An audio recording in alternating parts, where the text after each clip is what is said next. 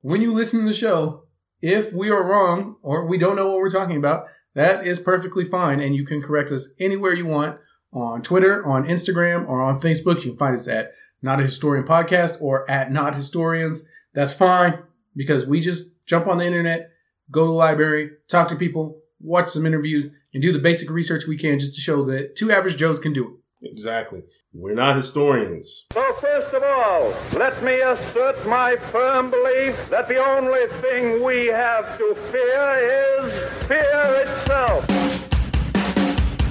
Well, maybe he walked around with jelly beans. That's what it is. Maybe he walked around with jelly I think beans. so. I think he- and he was at the crime scene and stuff and be like, nah, see, nah, I got these jelly beans, see, nah. We're just two dudes that came up with an idea, and we said we should know more about the everyday world around us, like why are beer bottles the shape they are. In 1930, the Republican controlled House of Representatives, in an effort to alleviate the effects of the. Anyone? Anyone? The Great Depression. Get ready to take notes, boys and girls. It's another edition of the Not Historians podcast with your hosts, Desmond Dunn and Shalom Agalava. Let's let's do this. All right, let's do this. I want you to imagine in your mind a gangster, Okay. any gangster. Hmm. Any gangster. All right. Now I want you to shuffle through that deck in your mind. I want Yeah. you to make it just gangsters Just gangsters. from Uh huh. Prohibition in the Depression era. All right. I want you to pick one. Got one. Who is it? Al Capone. That's right. Anyone playing this game at home, I just blew your mind because you picked Al Capone. You, you know why? Because you know the name, you know the myth, you know the gangster, right? Yeah. This is perhaps the only man to date that we covered that anyone on the street could readily identify by face, name, or nickname. Like I- I'm, I'm sure people know of Machine Gun Kelly, that people know Nucky Johnson, that people can say Dutch Schultz. They may even know what a few look like, but could they put name, face, and nickname all together in a row if we shuffled it? We should do this as a test. I think we should. It'd be fun. So let's see if people can. But in the meantime, I'm going to go with Scarface. uh, My bet is he has the best odds. I He's going to come with the highest percentage, and he is un he's undoubtedly the epitome of a gangster during Prohibition. Well, yeah. that that's your that's your word, but I'm stealing it because I actually think I can apply it in these terms. In this context, he is the man. Uh, not not because so much he was actually the man, but because of how his myth has grown over the years, Mm-hmm. how we know him, how he's been portrayed in the media. Al Capone is just one that we love to see. Uh, he's known for his rule over Chicago during Prohibition and his downfall at the hands of the FBI, of course, for tax evasion. Yeah. But there's a lot more to the man, Alphonse Capone. Al's fame comes from his leading of the Chicago outfit. Yeah. Um, specifically, Now, is it like an outfit like like FUBU? What what is that? no, no, it's a crime outfit. Oh, crime outfit. Gotcha. And specifically, probably from the most infamous gangland killing of all time the St. Valentine's Day Massacre. Yes. and also you know his his, his downfall. Uh, these are all important things, but we should probably start where where you do at the beginning. Beginning, right? Yeah. So Al actually comes from Brooklyn, and uh, it's no surprise that before he even made to Chicago, he was part of the Five Points gang. Oh, Now you probably heard of the Five Points gang. I don't know if you you've done research, so I'm sure you've seen this name. Have you read about the Five Points gang? I don't want to get into it because I think we have a show probably coming up on it. I have. Right, and I think we'll cover that more probably in the Lucky Luciano uh, episode. The best nutshell I can do on it uh, is to say virtually all the names that we have covered or will cover that come from the East Coast during Prohibition work directly or within this gang at some point. Yeah. Uh, most of what we know as the mafia and the mob in different areas, because I'm not saying that they're one unit, but in the East Coast, all these little mafias, mobs, uh, syndicates that grow out of it, they are all, I'm not going to say all, but almost entirely run by people who are at one point or not another five point. Capone worked as an enforcer mostly Yeah. Okay. which is a, a little bit weird, but um, he wasn't afraid of action. Despite what uh, people think, I think there's a lot of uh, portrayals of Al Capone. You see Al Capone in film and Yeah. TV and what he he's usually portrayed as like a little square, blocky dude, a little Like- bit like. Lego? Yeah, you know, he kind of looks like a Lego man. Uh, that's how they, they put him on TV. But he would actually be pretty close to to your size. Yeah. He was about 5'10, and he's pretty stout, and he knew how to scruffle. And that's even funnier when we consider that, like, you think that when I said he wasn't afraid to get in a fight, remember back to the Nucky Johnson episode. Where Nucky put him in a car. Right, Nucky Yeah. Manhattan. Well, Nucky was like 6'3, 6'4. Yeah. big dude, bigger than me, and he would grab somebody your size and like imagine taking on uh, Shay. Yeah. Like that's what was happening, and he was like getting in the tussle. Like you, you would realize that the little man has to have a lot of scrap in. it. Right. I mean, he's not a little man. That's the other thing. It's not like we're talking about a small man. The dude is five ten. Right. That's average height even for today. So it's a normal guy. It's not a little guy. Right. It's a little guy in the context of uh, fighting a giant. uh, now, none of our well, unlike most of our previous gangsters from the time and place, his family is not directly related to crime. No. No, Oh. His his parents were immigrants from well Italy. Yeah. Yeah, as you might have guessed there. His dad was actually a barber, and his mother was a seamstress. Okay. So not he didn't hail from a life of crime, which is usually what we find, like people that come from uh, father ran away, Mhm. or dad was in jail, or they were bootleggers. They had some sort of downright connection. Now I don't know if his family had other connections. I I just know that that's what that's how his family was. They were barbers and seamstresses, apparently his parents. Uh, and given that his sort of work had to start at the bottom because he Yeah. didn't have these connections, he had to rise all the way up the ranks of the underworld on his own. Uh, and even before he made it into the Five Point Gang, uh, where he can that's where he consolidated his power and his reputation Yeah. he was involved in some of the games, and I have to say this, uh, having researched, I, I don't know how many gangsters have we researched, probably Several. several, dozen. Yeah. I'd say, uh, just totally ones that don't make the show, and ones who are tangential, even Yeah. probably probably over fifty. Uh, but his gangs had some of the best names. Okay. There was the Junior Forty Thieves. That that, Okay. that that sounds like that sounds like it would have been a New Orleans rap group from the late night. yeah, it the. Junior Forty Thieves and the Hot Boys present The Junior 40 Thieves. Oh. uh, the Bowery Boys, which is obviously you know people know them, and then perhaps one of the most beastly names. Like I could still be a crew today. We came out with Mobb Deep, but still could be a crew today. The Brooklyn Rippers. what? Yes, Dude, that's that sounds ruthless. it does. Right? They would be on Ruthless Records. Yeah, they would.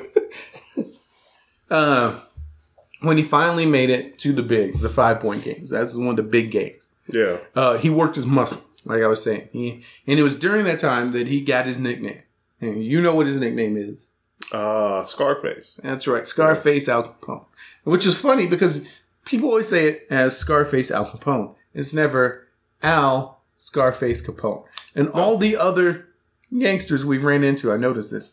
It's always name, nickname, last name. Yeah. Al Capone is Scarface Al Capone. Like, it, it goes. So that kind of sets him up to be like the epitome of gangster. You know. Yeah, well, I mean, and you introduce him in that way, I guess, if you want. Uh, he actually got the scars Yeah. uh, while working as a bouncer at his ga- at a gang affiliate nightclub. Uh, it came courtesy of a fellow named Frank Galluccio, yeah. uh, who Al insulted his sister. Oh. So you know that's how it does. Yeah. Uh, now, Al actually had a different nickname before this, obviously, because he was already. They get nicknamed Junk, and they.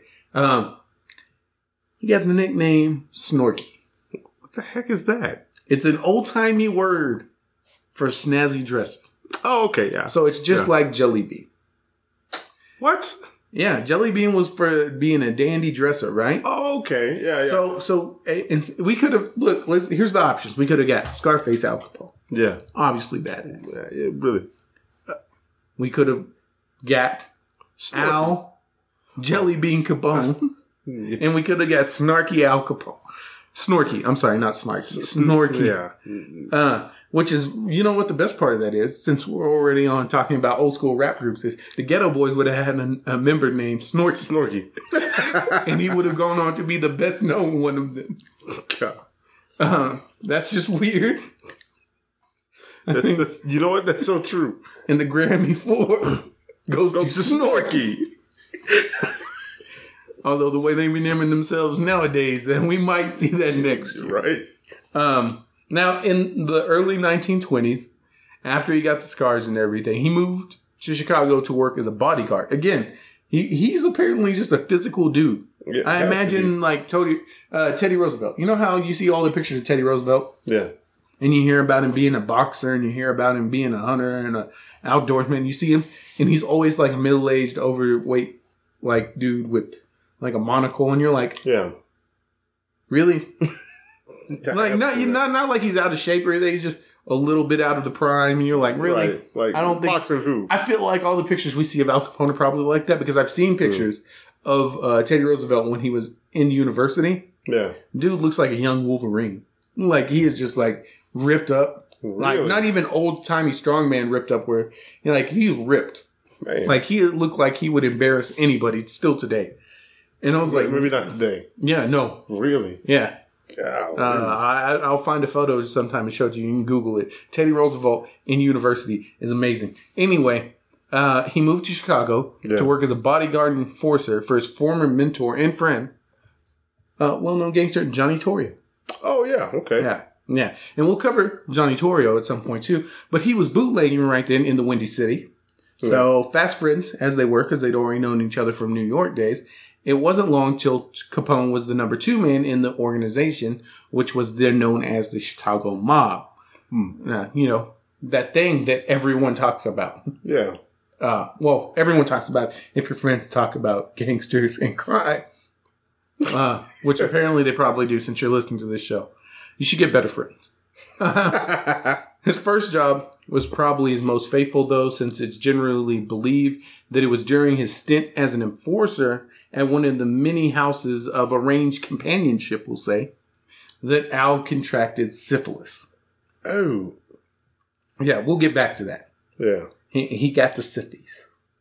So. I don't know. I was trying to come up with a nice. Uh, syphilis doesn't work. Yeah. Well, you know, you win some, lose some. I mean, you're right. The Chicago crew was in battle at the time with uh, Dion O'Banion's North Side gang. And it was this fight that was going, this war, that would lead Al to the top of the Chicago mob. Um, see, in 1924, Torrio and his allies had Dion whacked in his own shop. He had ran a Oh. flower shop. Yeah. That's where the North Side gang was ran on.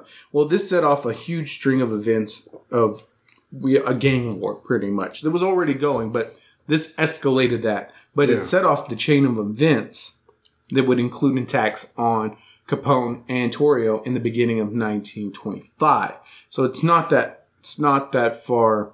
Like it's a quick retaliation. Yeah. Anyway, they had a near death experience. Well, Torrio did, Uh huh. and the whole thing kind of went over to Al. So what what near death experience was it? Do we know? Yeah, he got shot a lot. uh, they had these attacks Yeah. on Torrio when the Northside Gang retaliated in 1925. They shot up at, Cap- at Capone and uh, Torrio. Yeah. Torrio got the worst of it. Al came out pretty much unscathed. And uh, after this, Torrio realized he was pretty much done. So he handed everything over to Capone. So did he die from this? No, not from this. Got you.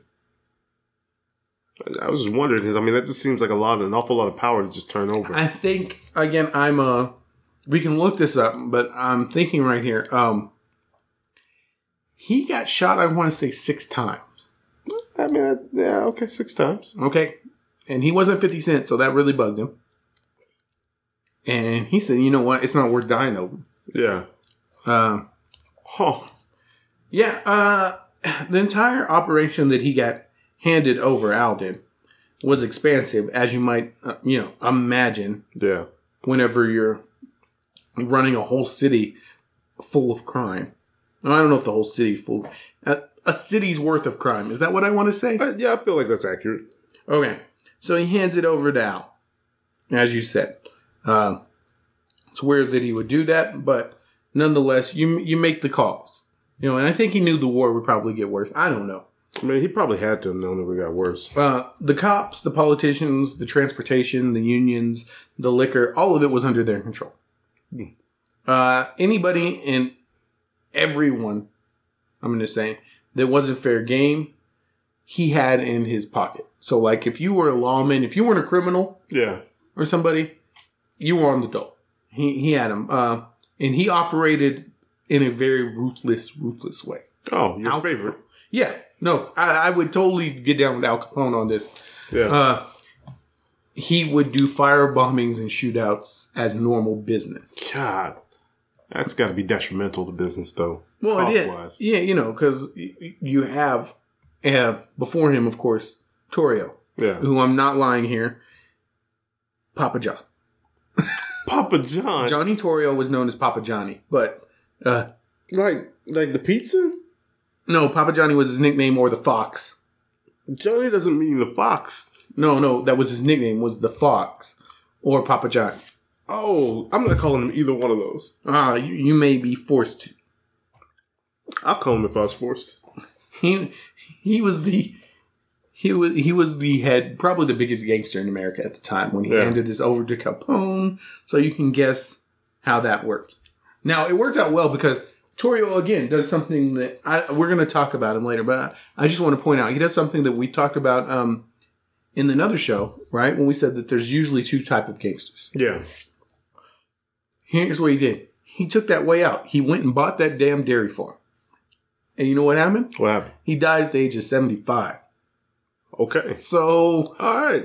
buy the dairy farm, guys. Yeah, if you're out there and you're running a small city full of crime or a large metropolitan full of crime, think Yeah. about think about it. After your first skirt with death or the law or whatever it is that you realize you can't take, you barely got out of. Yeah. Might be time to you know, Google retire. dairy farms for sale. right. Um, now, quickly realizing that he was under constant threat in Chicago. Yeah. Capone, you know, because as happens when you start firebombing people. Yep. It's like hmm, people might want to get back.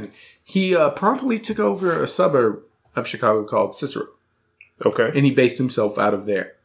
And this is where not only does he have people on the dole, he pretty much takes over the entire town council. Nice. Uh, he could do whatever he wanted. He had the safety. He was away from rival gangs, their police, and their politicians. And of course, the the battle to arrange all of this had taken two years. So it wasn't like he just rolled into town and And did it that way. you, well, you can't just roll in town and go, okay, I'm in charge here. Right. Uh, the people hated it, of course, because you have two years of war. And Al's own brother got killed in the Oh. battle for Cicero. Golly. Uh, now, in the city, though, the war continued. It wasn't like he just got, you know, he built, he found himself his castle, Yeah. but the war was still going.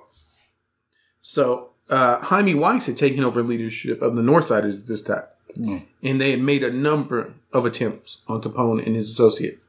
And the body count was just rising. So, as you can imagine, um, as with most things, the one thing you don't want to do when you're doing something illegal or wrong or shady or anything like that is Draw draw attention to yourself. Yeah. And a rising body count is probably the best way to do that. I agree. Um, now, Capone did seem to have a knack for winning, if you want to call it that, because he also gunned down Weiss. Oh. And that was after a particularly brutal attack uh, that failed on, obviously, on Al. Uh, which of course ended the entire war. You know, you take out Weiss and oh, I'm sorry, no, I lied.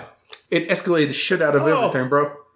Uh, I thought it ended. I was like, oh shoot. Okay. No. Wow. no, Capone nearly backed down, but he did. But he he never. He, he's the how do I put? He kept his foot on the accelerator. He Yeah. never took his foot off the accelerator. He wasn't a dude for braking, but he did fasten his seatbelt. You know what I mean? like he knew he was gonna hit that wall. He's like, "Well, we gonna do this. Click. Let's do this." It's like, oh god. Yeah. Uh, his security was about as ridiculous at this point as you'd imagine for a, a mobster under constant threat of death and with nearly limitless funds. Like Yeah. uh, Al Capone, you, you know, we're not really talking about all the little details because here's the thing. That's not our show Yeah. Because you can go on the History Channel. It's Al. It's Al Capone. I mean, I There's enough YouTube. There's enough. I'm, I'm trying to show you things that maybe they don't have. The man escalated this war. He got handed the keys to the kingdom. yeah. And then once he got in there, he really did live kind of like a feudal lord. Like he took control from a friend. It was handed to him after attempts on their life. He comes in, he sets up his castle, Yeah.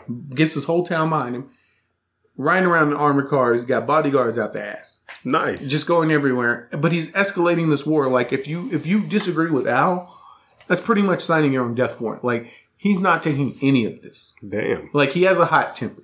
He got that blood fire. Yeah.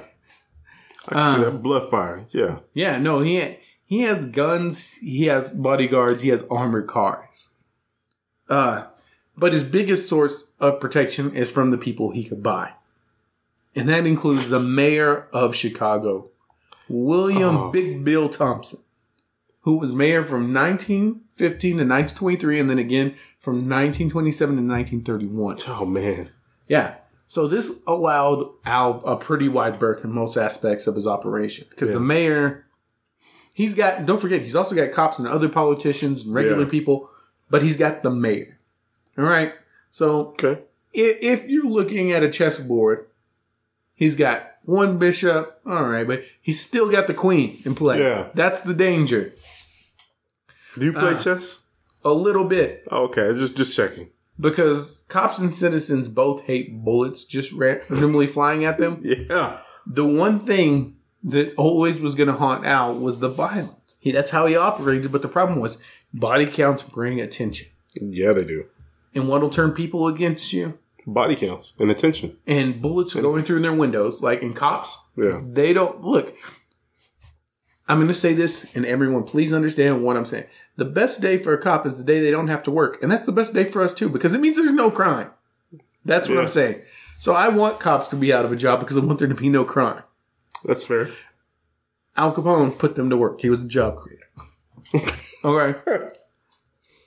And violence. I'm gonna get a. T-shirt that says Capone 2020.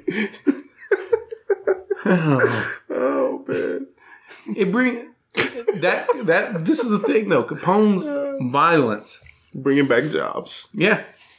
His, his employment of police officers Yeah. and other people and hitmen and brings us to one of the biggest events, the event that really matters. All the stuff that Capone does is really built off the fact of his name, his capture, and this event. The St. Valentine's Day Massacre, 1929. Oh yeah. which, if you're wondering, was part of the war. Like this is, It was, okay. yeah, yeah, it's part of the war. It was what had been escalating since he had come to town. Yeah.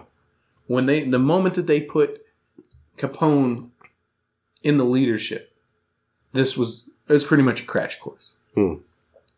Um, it was designed as a hit on Bugs Moran, Yeah. who you will notice did not die in.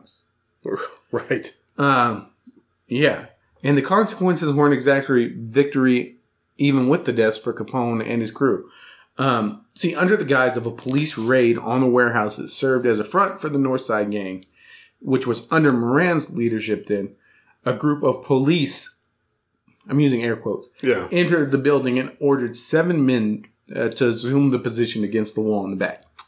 Well, okay. They then brought in a group of four gunmen who, well, they're, they're gunmen, so Oh. they gunned. Yeah. I mean, I guess They gunned, sense. yeah. Uh, now, see, a little bit of history on this because this is actually what we do and the interesting bit for me. Yeah. Unbeknownst to the men grabbing the wall of that Lincoln Park neighborhood building that morning, Mhm. the killers had ran a room across the street some weeks before and had been observing the trucking operation, which they ran from the warehouse. Yeah. It was where all the booze and everything, the bootleg and the stolen goods would come from. They had it under surveillance that whole time. Huh. So when they thought they had their man Bugs and his boys ready, they thought everyone they wanted to get the leadership was there. They swept it to get there. Oh. But Bugs wasn't there. It was his brother, his brother-in-law, and his lieutenant, Albert. Yep. Kachellek? Kachellek, yeah. Al- Albert Kachellek, the bookkeeper, Adam Heisner, Heyer, Heyer, Heyer, yeah. Adam Heyer, Oh god damn it, Albert Weinshank, Reinhardt, Reinhardt Schwimmer. I can nail that one.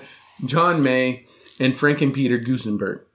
They they were there and they got a delivery of lead. You're like the worst. You're like the history announcer on the History Channel. What did they get? I don't know, kids. They got some bullets. I mean, what are you doing, man? They got a delivery of lead, man. oh man, Farm fresh from the lead farm. from the lead farm. That's correct. Were, were the bullets rusted? Um, they were deadly, so they didn't need to rust. Got you. Got you. Um, and they came and they got this delivery, which was basically all the lead Oh, that two Tommy guns and two shotguns can deliver. Um, once that happened, six of the seven lay dead. ooh. Now, one was alive. Frank Gusenberg was alive when the cops arrived. When the actual cops are like more Yes, when the cops. when the, when the real cops arrived. Oh, Uh, but as men with 17 extra bullet holes tend to do, he died shortly after. man. His last words were, "No one shot me." What kind of nonsense is that? Yeah, well, he was either a stone cold gangster or very oblivious. Either way, he was wrong. Clearly. Um, now, it's believed that the killers thought that uh, Bugs was inside, Yeah. and that's thanks to the fact that uh, Weinshank was the similar size, and he happened to also at that time when he arrived be wearing a similar colored hat and overcoat and suit and stuff. Yeah. So they thought that it was Bugs Moran. Uh, now, surprisingly, it was a cop car sighting on the way to the meeting that turned uh, Bugs around, Huh.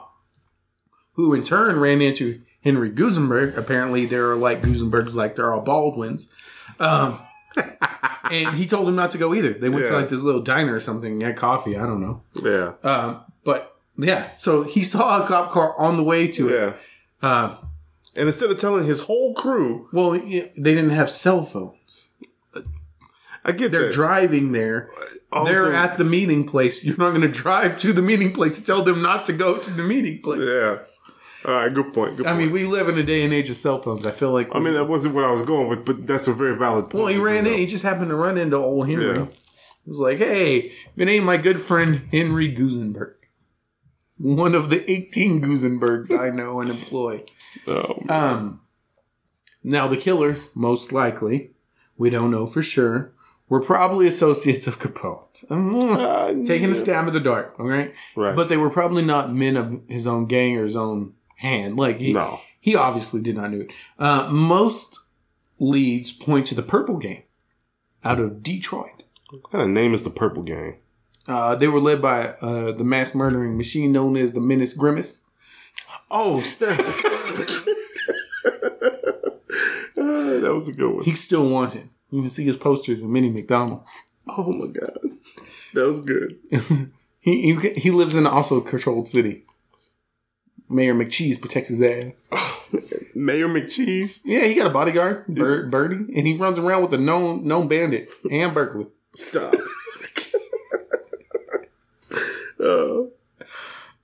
uh, Sorry. Most leads point to the Purple Gang, yeah. who were out of Detroit and ran with uh, Capone, and probably used as bait to lure the men into the warehouse that morning by saying they had stolen liquor from Capone or other sources or some sort of stolen goods. They either wanted to fence or just unload, and they were like, "Hey, Northsiders, we got some goods for y'all." And they were like, "Great, we love goods." Dude, Capone was smart with that, man. Yeah.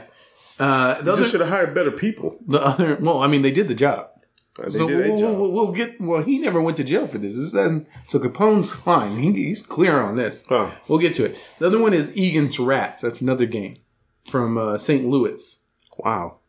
Now, um, the reason I, I say that there's two possible leads is uh, there was a burnout caddy that the police later tied to the murders that was purchased to a dude that had ties with both gangs. Ah, gotcha. Um, now, there's also the possibility, which is a pretty common theory, that the cops the fake cops mm-hmm. were real cops. Which I mean, they're owned by Capone. He has control over the cops and whatnot. Yeah, even then, that's, sense. that's pretty dangerous. I mean, look, Is it? Oh, I mean, yeah. they're going to be on the take. They're going to get some money out. Of it. Well, of they're going to get some money out of it, but like, there's a difference in turning a blind eye and lining men up for murder. I mean, I feel like there's there's not much difference because I mean, you. Well, maybe you would have done it. Maybe there were men like you, so I don't know. I, I just, I in I my mean, if the, mind, if the price was right, I would have been there and done it. I'd see that's my okay. cash. And what I'm saying is, like, saying? I, I would've gotten to, I know it didn't occur to me. So So are you saying that because I, I have a criminal mind to use? Is that what you're saying?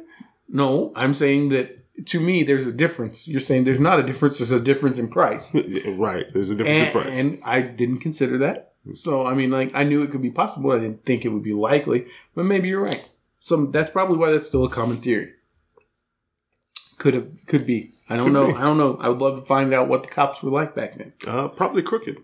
Uh, well, the description of the cops from a driver who sideswiped a car that morning, uh, and another witness matched up with a known gangster called Frank Burke. And he was known for his perchance for dressing up like a cop when he was committing crimes. So when he went a criming, he put on a police uniform and did it. Um, now, Jack McGurn and John Scalise were charged with the murders, but John was soon offed uh, by Capone. Oh, And Jack had his charges dropped due to lack of evidence. well, that's interesting. Kind of makes you think that Jack, or not Jack, it, it kind of makes you think that John had some uh, had some words that he with Capone, and he was gonna he was gonna snitch. I don't know. I think it's just a possibility. Like, you know what I mean? Well, Capone There's a one percent a one percent chance versus a zero percent chance. Yeah. It's an improvement. Well, he let Jack live though. That's kind of my point. Uh, but Burke remained the main suspect. Ah, And to to to be frank about this, he was pretty much caught red-handed. Um, police in St. Louis raided his place after he killed another cop yeah. after a car chase. Oh, Uh, so yeah, and he was found with basically a still smoking gun. yeah. I could see why that would get him some time. And what I mean by almost got with that, uh, he had vest, Yeah. he had two Thompsons, two shotties, pistols, and a ton of ammunition, which the police matched the Tommy guns to the massacre Oh man. and the murder of another New York gangster. And his name was Frankie Yale, so you might know about. it. Oh. So definitely also remember the five points gang. So it's very interesting that all of this was tied back together. Pretty much means that they knew it. Burke was never charged with the murders though. oh, He did get life though for the St. Louis I mean, uh, murder. yeah. So the fact remains that no one has ever been convicted of the St. Valentine's Day massacre. Though we pretty much know this guy had to have some part, Yeah. and that even if he was just getting rid of stuff because he had the gun, yeah. Possession is nine tenths of the law. and he used to dress up like a cop. I mean, that might be Uh-huh. a big piece of it too. Now, none of this has to do with Capone because he's far from it. He didn't, you know, he didn't involve himself directly with the action. Smart. That's the way it should be done. However, he's far from scot free. Oh well then. He was actually called in front of a grand jury for violating prohibition laws. Oh yeah. Uh, but he said no. He said he was too sick to attend. Nice. Yeah. Uh, turns out, not that deep. can't just go, ah, guys, I got a little bit of the flu today. I can't show up. Um, they slapped the cuffs on him. The FBI didn't didn't buy his bullshit. Yeah. Uh, and about a month after the massacre, he was brought in for contempt. Nothing to do with the murders. He's brought in for contempt. That's sad. And he would spend a little under a year in the Eastern State Penitentiary. For contempt of court? Yeah. A year? What kind of nonsense sentence is that? Well, contempt. Okay. He didn't show up. So go get him and have the trial. Well, he didn't want to have a trial. And plus, you know, they were pretty sure he had stuff to do with all the other crime. This is how Yeah. they caught him. Yeah. So it wasn't like, oh, Mr. Capone, you have this one charge. It's like, this is the only thing we can pin on you. So anyway, he was welcomed home in 1930, which, as you may recognize, is uh, prohibition not going great. Nope. Uh, and he was greeted home by being labeled public enemy number one. Golly. Now, Capone often spent time away from Chicago in Florida. He enjoyed, you know, having his place in Miami and doing stuff. Yeah. Uh, he was also greeted not only by being public enemy number one in Chicago, but the governor of Florida at the time, where he was probably going to leave, uh, gave him the boot. Oh, He was arrested for vagrancy when he What? visited a beach. how can you be a vagrant if you own property? He, he was visiting a beach when they want to kick, give you the boot. Did you ever see a movie called Rambo? Yeah. Yeah. okay. Point taken. They had those kind of cops, but for a good reason. Point taken. Um, now, Chicago also arrested him for vagrancy. So serious? nothing came of either of these, but Yeah. obviously you are not wanted. You are a vagrant in our town. It's time for him to go. I mean, it's probably safer that way. Right. And again, instead of following Torrio's lead and buying a dairy farm, I don't think Torio actually bought a dairy farm. It's just a euphemism I'm going to use from now on. I mean, why not? Uh, now, less than a year out of the pokey, he was going back in court for contempt again. And again, he was convicted. so he was convicted of contempt the first time. That's why he spent a year. Yeah. It wasn't just like you're accused of contempt, spend a year in jail. It's mono- monopoly rules. Uh, Is it? No. he, he he had an appeal, so serving time was a bit of a you know non-start kind of a deal. But there was this little matter of tax evasion, Uh, which brings us to the second part I find interesting about Capone. There's the massacre, and there's this. Yeah. The guy himself, you can go watch a billion documentaries on. Mm-hmm. These things are the, what's interesting to me, because Capone actually kind of fucked himself on this. Oh, yeah? How? Well, it's not like you can hide the money that Capone had, right? Yeah. And it's not like he didn't see it coming because he had a brother whose nickname was Bottles, who Yeah. got three years for it in 1930. So, wait a minute. You're saying that Bottles got three years for tax evasion before Capone even came up? with Yeah, evasion. so he- so he had an opportunity to go legit with his numbers So he, well, I mean, or start like- paying taxes on this So he knew it was a real thing. He knew the tax evasion convictions and all were a real thing. And he even tried to comply a little bit, like you're talking of. He tried to go with the law, sort of. Um, see, in 1927, the Supreme Court ruled that illegal money is still taxable. Yeah. Capone knew this. He tried to pay taxes on 100,000 in 1928 and 29, but he couldn't come to terms with the government, and so he just didn't do it. Which left him in the position of being hated, wanted, and having admitted that he at least wasn't paying the taxes on 200 grand because he never went through with the deal. If he paid those taxes, he might have got a little bit of leeway, but he didn't pay them because he didn't like the way that the arrangement went.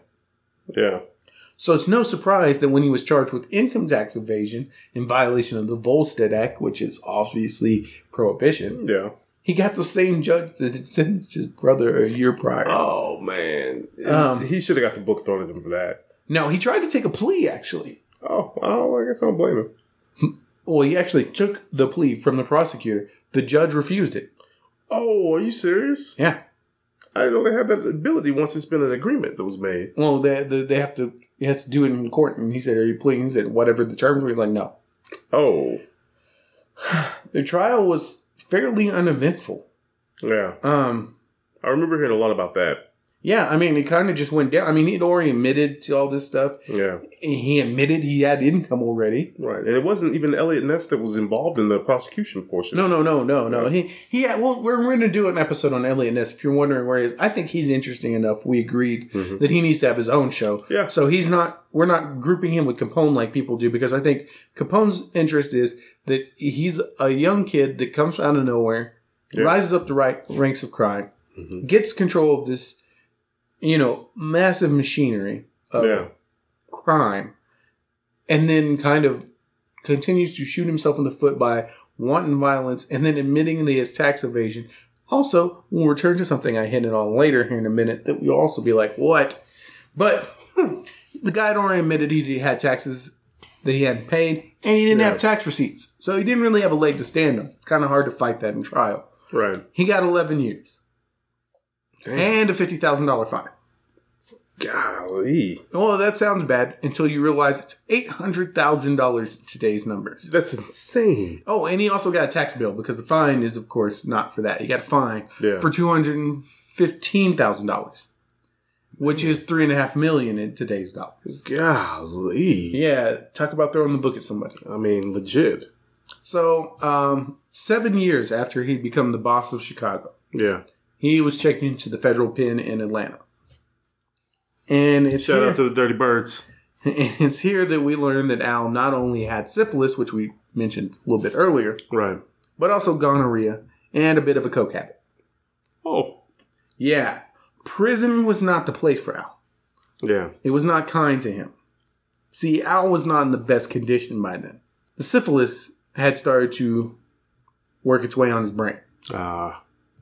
And all in all, even though he was Al Capone, he was considered a pretty easy target by most of the prisoners that were inside that, you know, were going to target people. yeah. Now, he did have enough connections and had done enough favors and when that he was looked after for the most part inside, but he pretty much had to be babysat. Yeah. Now, he got moved to the Rock. We've talked about this, to Alcatraz. Mm-hmm. And he actually got stabbed there. Golly. And he spent most of 1938 in the infirmary due to the advanced stage of syphilis. Oh man. He got paroled in 1939, Uh-huh. so he didn't serve a ton of time. Uh, the Chicago outfit had become smaller, less violent, and was nearly in control of all of Chicago by then. It followed a different model. It backed down from its violence. It didn't have as many people running on the streets. Uh, it just was. Now, Al, in the state that he was in, the syphilis being Yeah. what it was, could not return to his former life. All right. Instead, he would spend about a year in hospital and then retreat to Florida, Mm-hmm. where he had properties. And by 1946, he was examined and found to have the mental capacity of a 12 year old. Oh. He had a stroke on the 21st of January 1941, and he had a heart attack on the 22nd, Oh man. and he died on the 25th. So very Golly. shortly thereafterwards, he's just the syphilis just gets him. Gets him. Was there was there a cure for syphilis at the time? No, that's kind of Why he didn't get the cure? yeah. Yeah. I mean, the guy that has millions of dollars. Now there are treatments and there are things that could have been done, yes, Yeah. but not in his state. Got you. That's the issue. Because there are cures for syphilis now. Right, right. No, no, no. Like if he had just been like, ah, doc, I got the, I got, I got the dirty hot dog. They would have been like, yeah, we're here. We'll patch you up, and they could do some things. Yeah. And they could keep things at bay and help. But the problem is, his went untreated. He had syphilis. He had gonorrhea. He was on cocaine. He had, you know, he just not a good mix. Um. So that's that's pretty much the story of Al Capone. I know it's not what you're used to hearing, but that's because you can get what you're used to hearing a billion other places. Please do not tell us that, well, you know this and that. It's like, yes, because we saw it on the History Channel and you can too. And it's no shortage of them. But the St. Valentine's Day Massacre is interesting. yeah. His capture is interesting. And the fact of his state. I don't think people actually give enough credit that Al just pretty much broke down. I mean, literally from syphilis at the end of his life. Like by the time he was arrested, Yeah. he couldn't have continued his crime anyway. It wasn't like he was brought down by tax evasion. He was locked up for tax evasion. Yeah. He was brought down by, By syphilis. Yeah. So I just wanted to clear the air on that. I mean, this kid, the son of a barber, Mm-hmm. becomes king of Chicago crime, Yeah. runs with some of the biggest names like we've covered in other episodes. He comes up a lot. Right. And then loses it all because he couldn't keep it in his pants. Yeah, you know, and there was a one point that I noticed, uh, or some story that I, I knew about was where, you know, this he was in jail around the time that the Lindenberg baby came up missing, Oh, came Kim that, yeah. and he offered to help find the Lindenberg baby, with the um, the request being that they let him out of jail early, you know, and they shot the deal down. Well, yeah. But I, I kind of felt like that was a big that was a big. St- I really felt like they would have found the Lindbergh baby and maybe alive even had had they let him out. I don't I think he had anything to do with that. He didn't have anything to do with it, but I think that he was such a prominent figure that he could and, have and it was so it was done so quickly. I, Yeah, baby's probably already dead by the time Capone knew. yeah. Well, Um, possibly. Now, the man that ran Chicago before Torrio Yeah. was none other than Big Jim Colosimo himself, Oh. who it is rumorly believed was gunned down by none other than Capone. So Capone may have set himself up for the throne way in advance. Well, not way, way in advance, but well, he might not have known that's what he's doing, but he took Colosimo out, and that Yeah. might have that put Torrio in, which then escalating the war put Capone in. Capone. So do you think that Capone was any part of Torrio being shot up? no, no, they were definitely at war. There was a hard war. Yeah. Um, No. So no no chance that Capone said well, I mean, there's always a chance, but the, Yeah. the the moral of the story is that no, they had been. I, I mean, after they had just call, killed O'Banion, Yeah. there was little chance that they didn't know a retaliation strike at the leadership wasn't going to happen. Yeah. I mean, it was their move too. So I think so. Um, one of the crazier parts of this that I don't think people uh, understand when we see Capone in a lot of photos, he was only 26 when he took over the Chicago mob. Damn. I mean, imagine that. I mean, 26 year old and doing it. That's crazy. Yeah, it is crazy. Uh, what's even more insane is there were nine Capone children, of which four were involved with bootlegging one way or another. There's, of course, Al, Yeah. who we just talked about, and you should know his name. There was Ralph Bottles, Raffaele, who was in charge of the Chicago bottling oper- operation, Yeah. and there was Salvatore Frank Capone, Yeah. Who worked side by side with Al from the Five Point gangs to Chicago, and was actually the one that was killed by the cops when they were taking over Cicero. And then there was uh, Vincenzo, Two Guns, who was the oldest of the Capones, Yeah. and actually known as Richard Hart. What? Yeah, Two Guns. The, obviously, the worst of the Capones with the name like Two Guns. You probably never heard him because he went by Richard Hart, and he was a prohibition agent.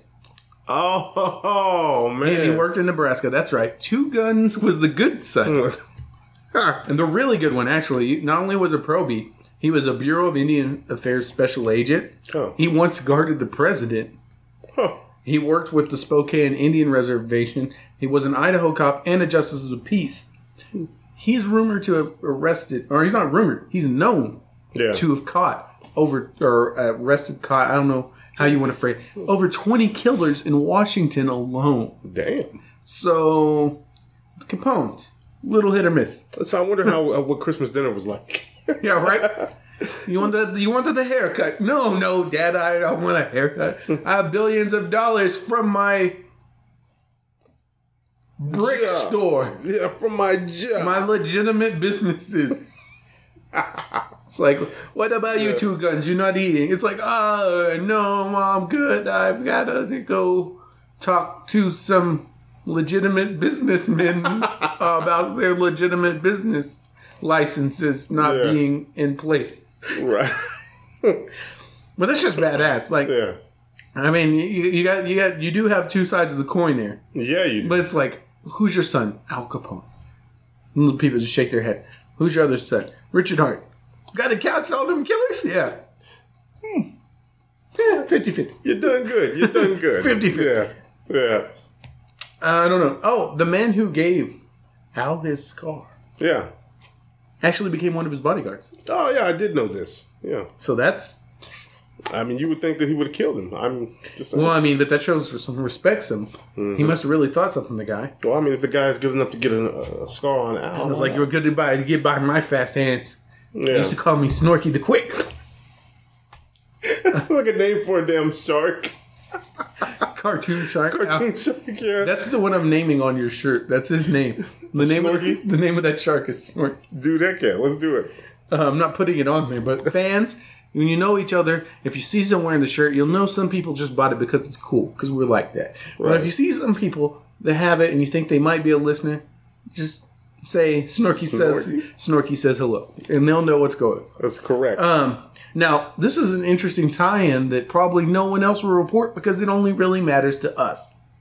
One of the guns from the St. Valentine's Day massacre, specifically the one with the number 2347, was originally purchased in 1924 by a corrupt cop in none other than Williams or Williams County.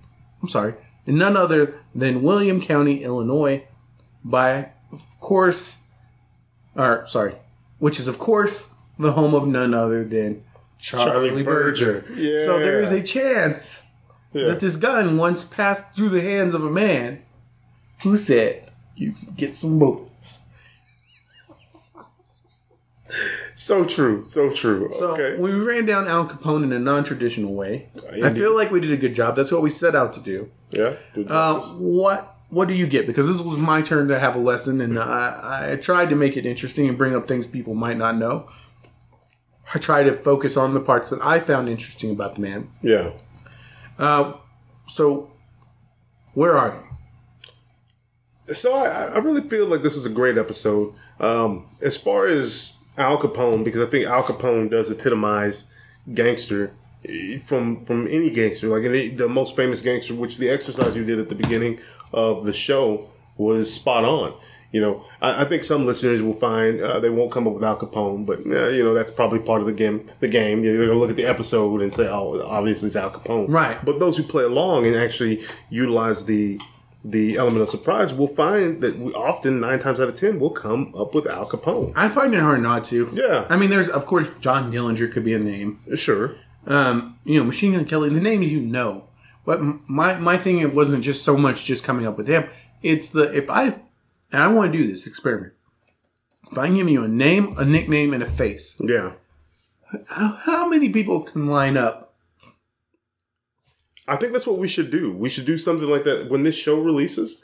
I think maybe the, up to the show releasing, we should have kind of like a poll where we have who is this person, you know, like, and we get four options and we put a face out there. What was their nickname? You know, who was this person? What was their nickname? And then match them up.